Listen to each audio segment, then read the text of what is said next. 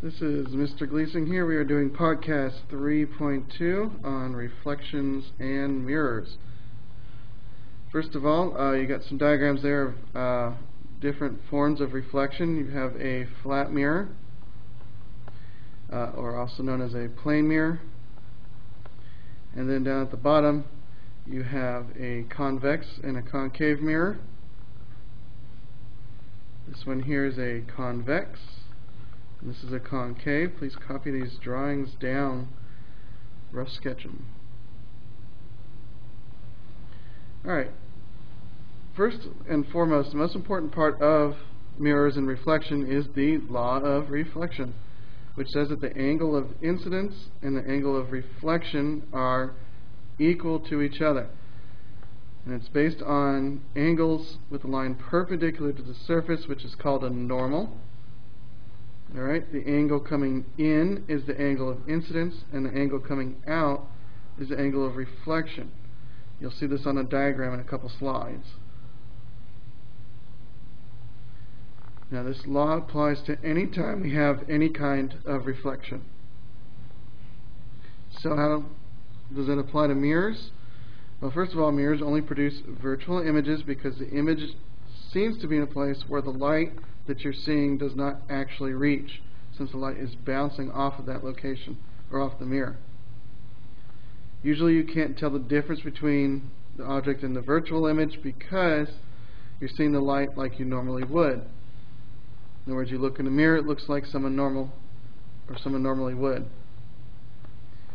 Now, some things important to know: convex images have smaller and closer images. Well, a concave mirror has a larger and more distant image. So let's look at some diagrams of mirrors for this. First of all, you see a plane mirror, and you can see that the angle of incidence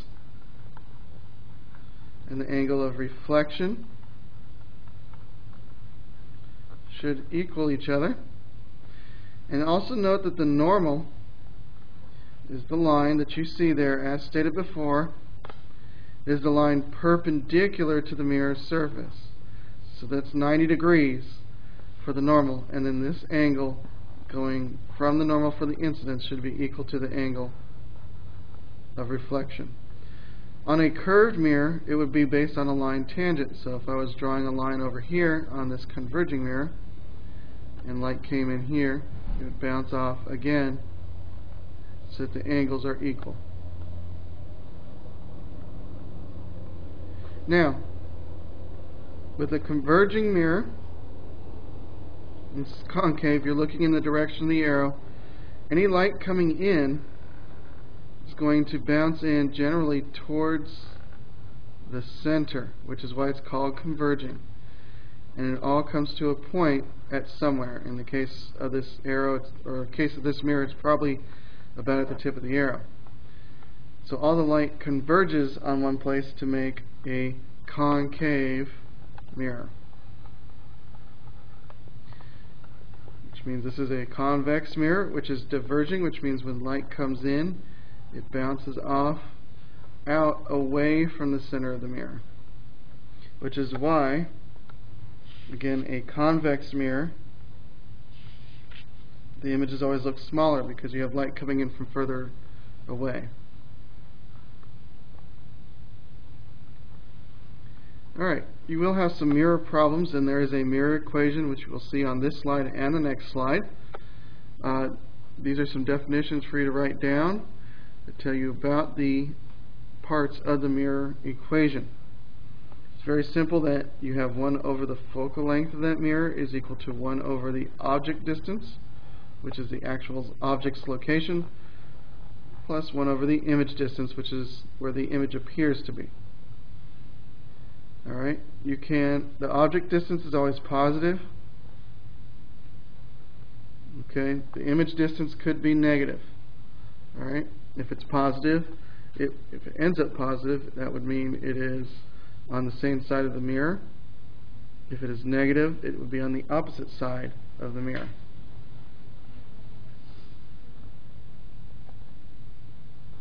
So you have the mirror equation there again written in word and formula form. I'll let you copy that.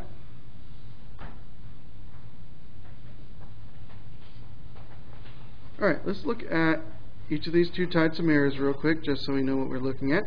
Again, a concave or converging mirror is a mirror where all the light rays seem to come together at a point, and that point, again, would be your focal point.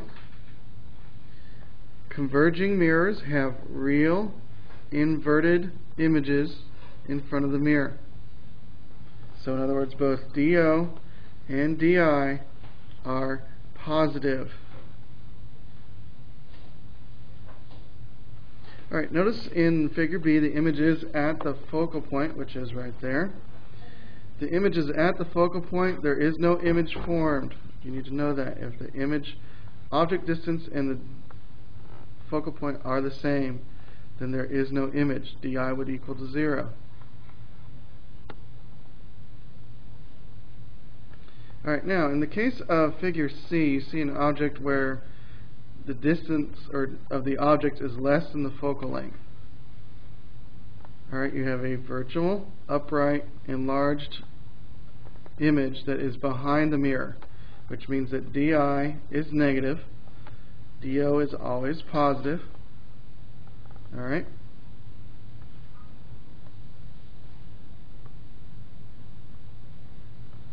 In a diverging or convex mirror, it's always one specific way. Always virtual, upright, smaller, and behind the mirror. Again, since it's behind the mirror, D I is negative, and as always, D O is positive. Alright, let's look at some examples. Here you have a reflection of a cat in a window, which acts like a mirror at night. If the image makes an angle of forty degrees with the normal, at what angle does he see him reflected? Well, looking in at forty degrees, remember it's forty degrees from the normal, then it's got to come back out at forty degrees. Law of reflection tells us this. Now, Wendy the Witch is looking at a crystal ball. Now we have a curved surface sitting on a table. Alright, it's so shiny she can see her reflection when she go gazes into the ball from a distance of fifteen centimeters. Alright, that's where she is. That makes it our object distance.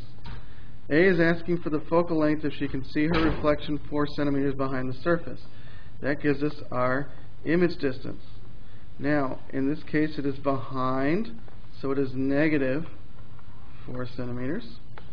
And I can put that into the equation.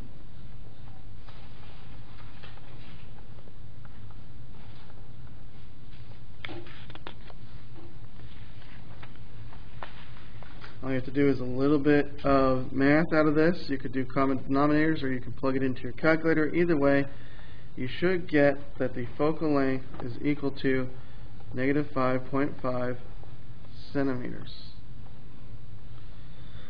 I suggest that you put this uh, problem into your calculator and that you solve it out to make sure you are entering fractions properly and calculating fractions properly. Make sure that you get the same focal length that I do.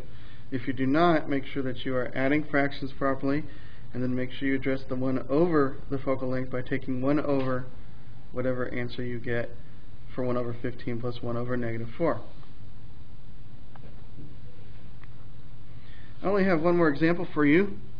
I see a dog looking into a water bowl, and um, we need to find the focal length in this case. Well, we have his face is six point zero centimeters.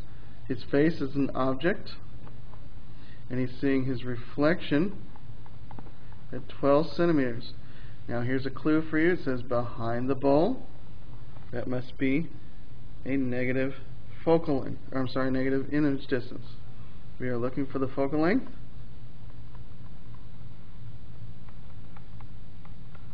So I plug him into the equation,